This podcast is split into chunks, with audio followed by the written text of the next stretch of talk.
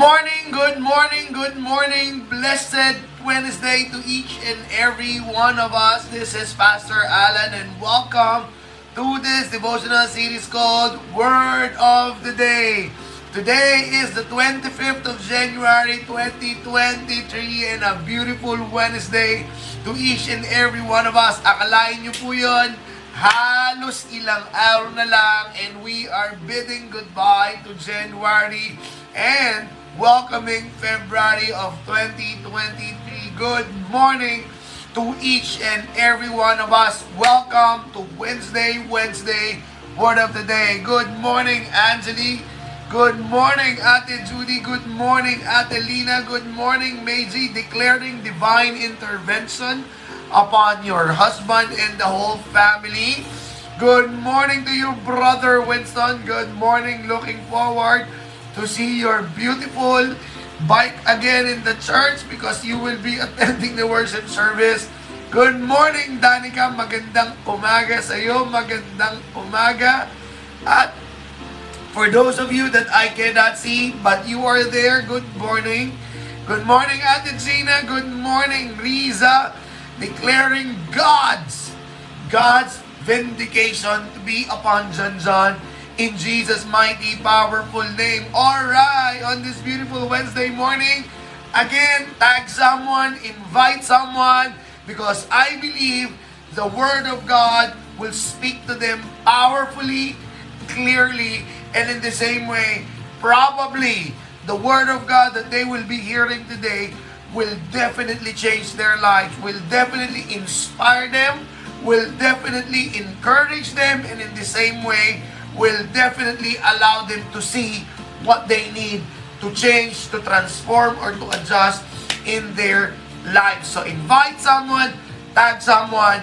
That is your way of participating in the Great Commission. Good morning po, Ate Nini. See you tomorrow sa orientation ulit ng mga life coaches na gustong mag-enroll. Good morning, Nicole. God bless you, Nicole. Good morning. Good morning kung, ah, ayan, yung mga tinatag ninyo, if you are listening, good morning and welcome to the Word of the Day. Alright, today's declaration is found in the book of Psalm one fifteen verse fourteen.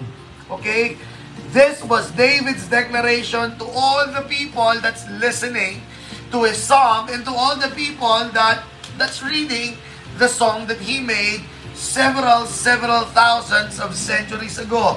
Ang sabi niya, may the Lord cause you to flourish, both you and children, and your children.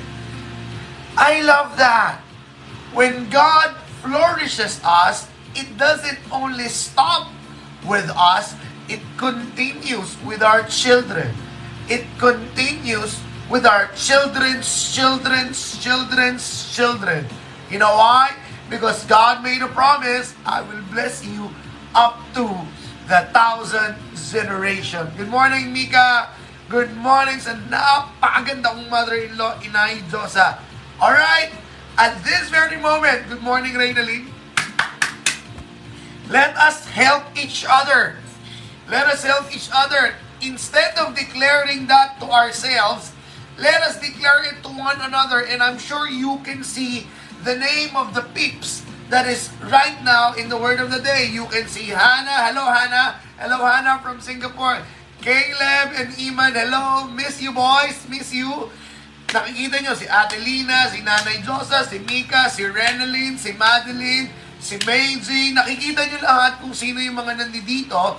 And I do encourage you to declare Psalm one fifteen fourteen to them. How are you going to do that? For example, for example, si Hannah, he, she wanted to release that powerful declaration to Catherine Manuel, si Atelina.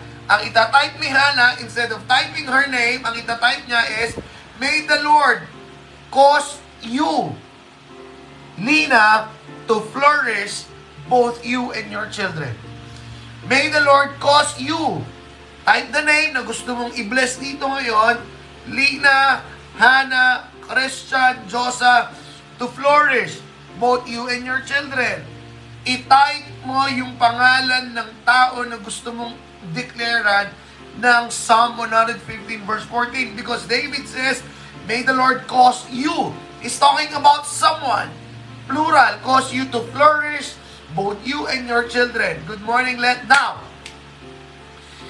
Declare that powerful word to your word of the day community friends. Come on, come on, come on. May the Lord cause you, type the name of that person that you want to release that declaration, to flourish, both you and your children. Yan! Look at that! May the Lord cause Nanay Diosa Judy to flourish, both you and your children. Amen to that. Amen. Come on! Let's release the Word of God. Again, keep on inviting your friends because I believe They will be over. Uh, they will be overwhelmed with the Word of God, and they will do something about it. Come on! Oh, tinipe na ni Meiji yung kanyang mga tinatag. Come on, tag them down. Oh, sabi ni Risa, may the Lord cause Pastor Alan to flourish, both you and your children. Thank you, Risa. I received that declaration, and I'm returning the favor to you. May the Lord, may the Lord cause Janjan and Riza to flourish, both them and their children, even in their children. Come on! Release the Word of God to each and everyone. Habang iniinom ko ang aking mainit na English breakfast tea. Look at Hannah. May the Lord cause you, Riza, Josa, Marina, Marcos, Isguera, P A to flourish, both you and your children. Amen, amen, amen to that. May the Lord cause Paulo and Hannah Tolentino to flourish together with Iman and Caleb in the name of Jesus Christ. Come on! Release that powerful word. Every time you release God's word, that is a powerful weapon. Do you remember that the best weapon to defeat the enemy is the Word of God? When he's talking to the devil in the wilderness, he uses the Word of God. So when you release the Word of God, you are releasing the power of God. Remember when Paul said, I am not ashamed of the gospel. Synonym, Word of God. Because it has the power to save mankind. Come on, come on, come on, come on. May the Lord cause my children to flourish in my pamangkin. Amen to that. Now, if you can lift up or stretch out your hands as a sign of receiving it, all of them, let us do that and let us pray. Father, we receive Psalm one fifteen fourteen in our lives, in our children's lives, in our family lives. We receive, Lord God, your gift of flourishness. And we receive, Lord Jesus Christ, that gift from yours, and it will be extended to our children and even children's, children's, children's up to the thousand generation. In Jesus' name, we are flourishing. Amen. All right. May the Lord cause each and everyone to flourish, both us and our children. Hallelujah. All right. Alam niyo po, eh, twenty-one years ago, twenty-one years ago, I think I am twenty-one, okay? twenty-one years ago, when I'm twenty-one years old, so now you know my age, I'm forty-two.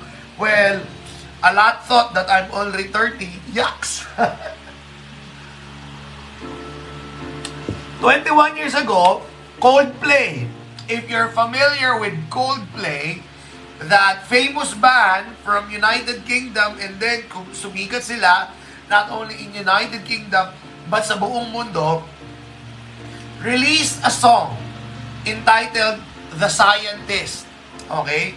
Now, kung hindi mo alam yung kanta, maybe you will talk about, you will consider na merong inventor tungkol sa kanta.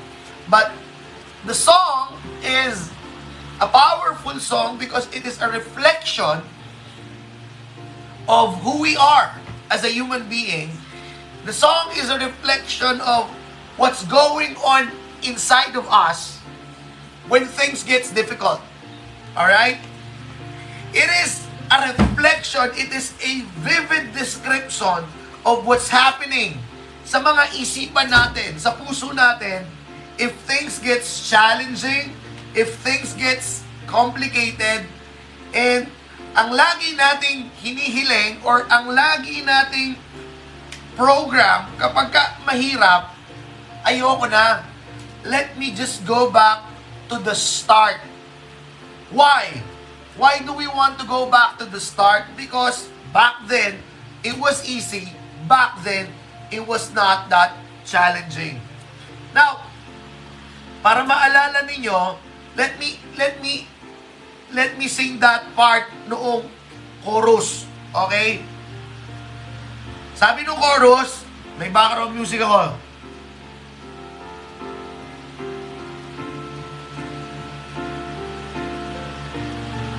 Teka lang, sisisempohan ko. Kung alam niyo yung kanta, sabayan niyo ako. Sabayan mo ako. No! uh, sabayan mo lang. One, two, three. Nobody said it was easy. It's such a shame for us to part. Nobody said it was easy. No one ever said it would be this hard. Oh, take me back to the start. Pwedeng bang older play pa? Nawala, pinag-practice ako to, nawala pa rin ako sa tono. Babasahin ko na nga lang, di ko nakakantahin. Sabi ng chorus, nobody said it was easy. It's such a shame for us to part. Nobody said it was easy. No one ever said it would be this hard. Wala naman nagsabi na ganito kahirap. Oh, take me back to the start.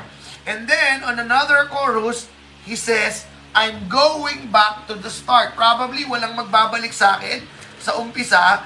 I'm going back to the, that's the start. Sabi niya, ang lamig ng boses, pambira.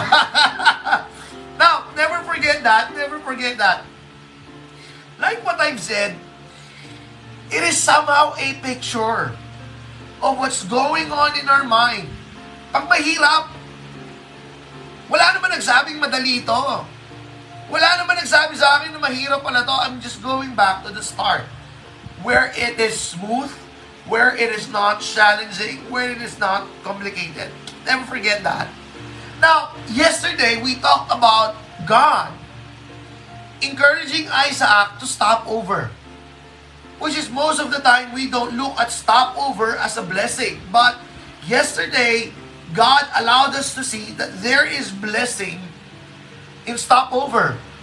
That God is with us every time He asks us to stop there, stay there for a while, because there I will be with you and I will bless you. But, listen to this. God did not promise that things will be easy when He asks you to stay for a while. God did not promise that if you stop over from those places that He wants you to stop, it will be a smooth one. The logic that God said, I will be with you, it means there will be challenges ahead.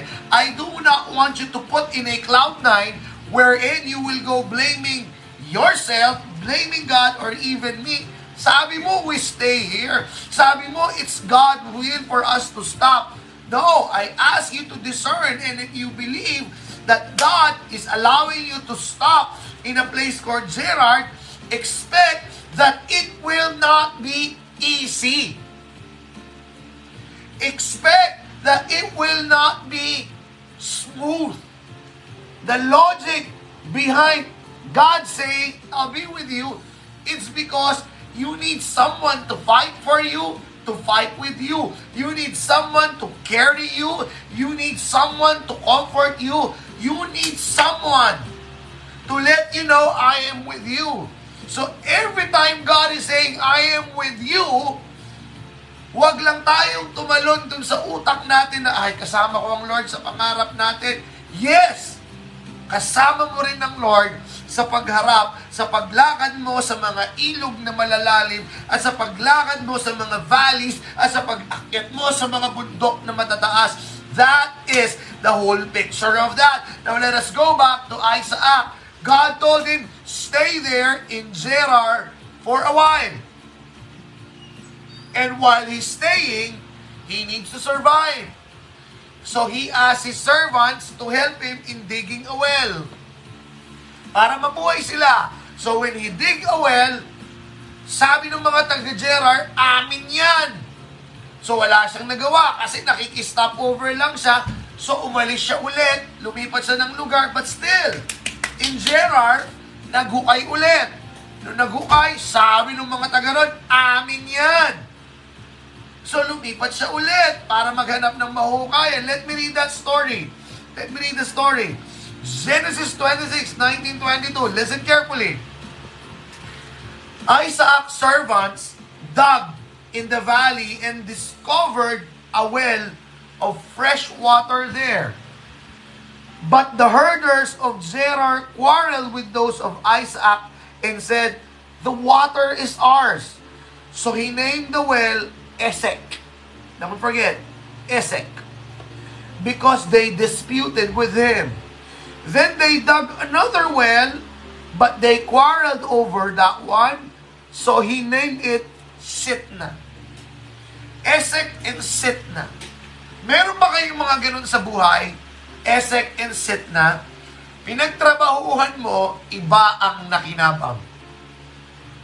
Do you have Esek and Sitna in your life wherein someone someone is benefiting from what you've worked hard for?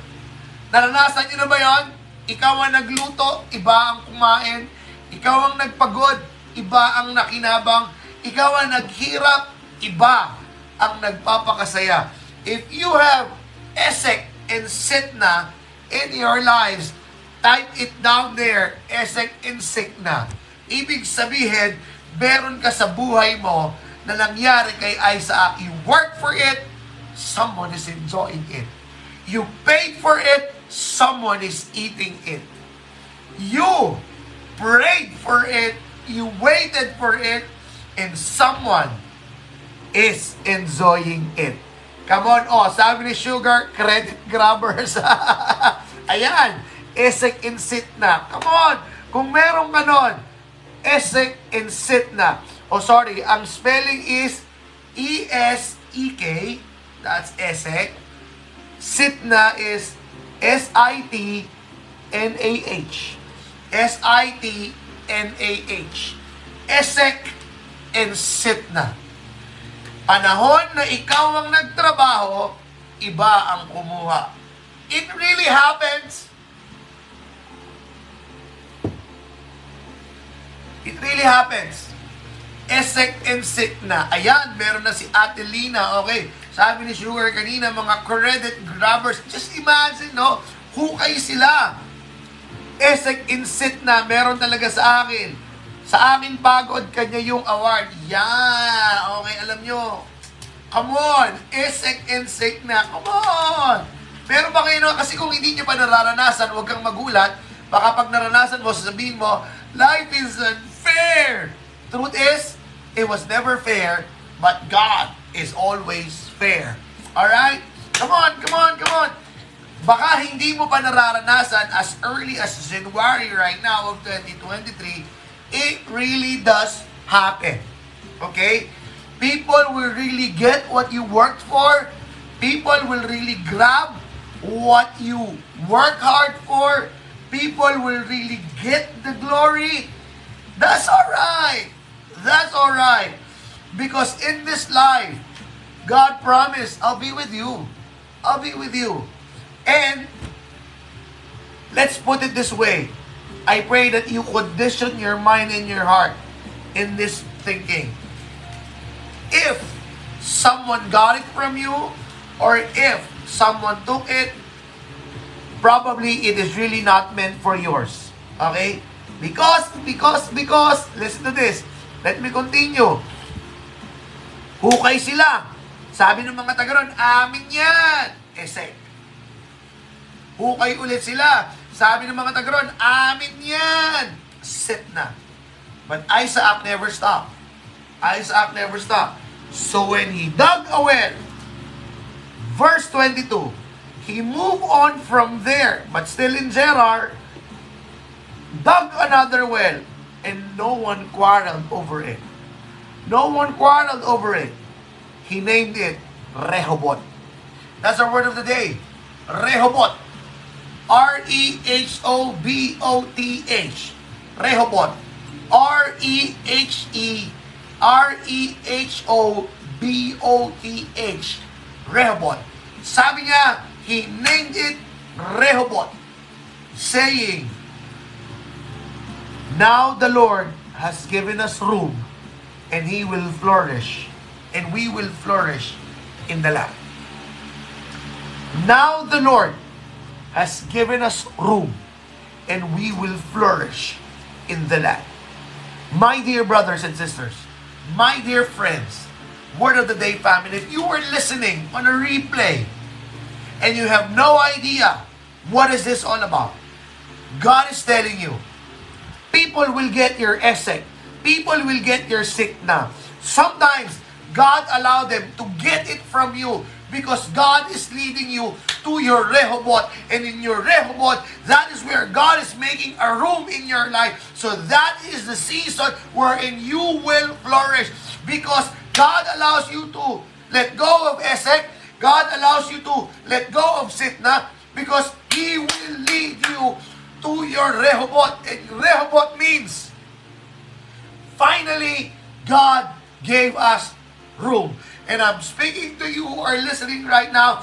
Look me in the eye because God is telling you right now through this word, this is the season. God is making room in your life. God is making room in your business. God is making room in your ministry. God is making room in your family. God is making room in your bank account. God is making room for you. God is making you a lot of space. Remember, Zabet, the year of expansion, the year of extension, and that is the beginning of your flourishment. So the next time it says, ang hirap naman, the next time it gets difficult, don't go back to the song of Coldplay. Nobody said it was easy.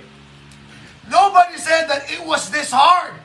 I'm coming back to the start. No, stay there because people will get your Esek, people will get your Sitna. Let them get it because God is preparing your Rehoboth, that room, that space, that room and space wherein God will flourish you and your family.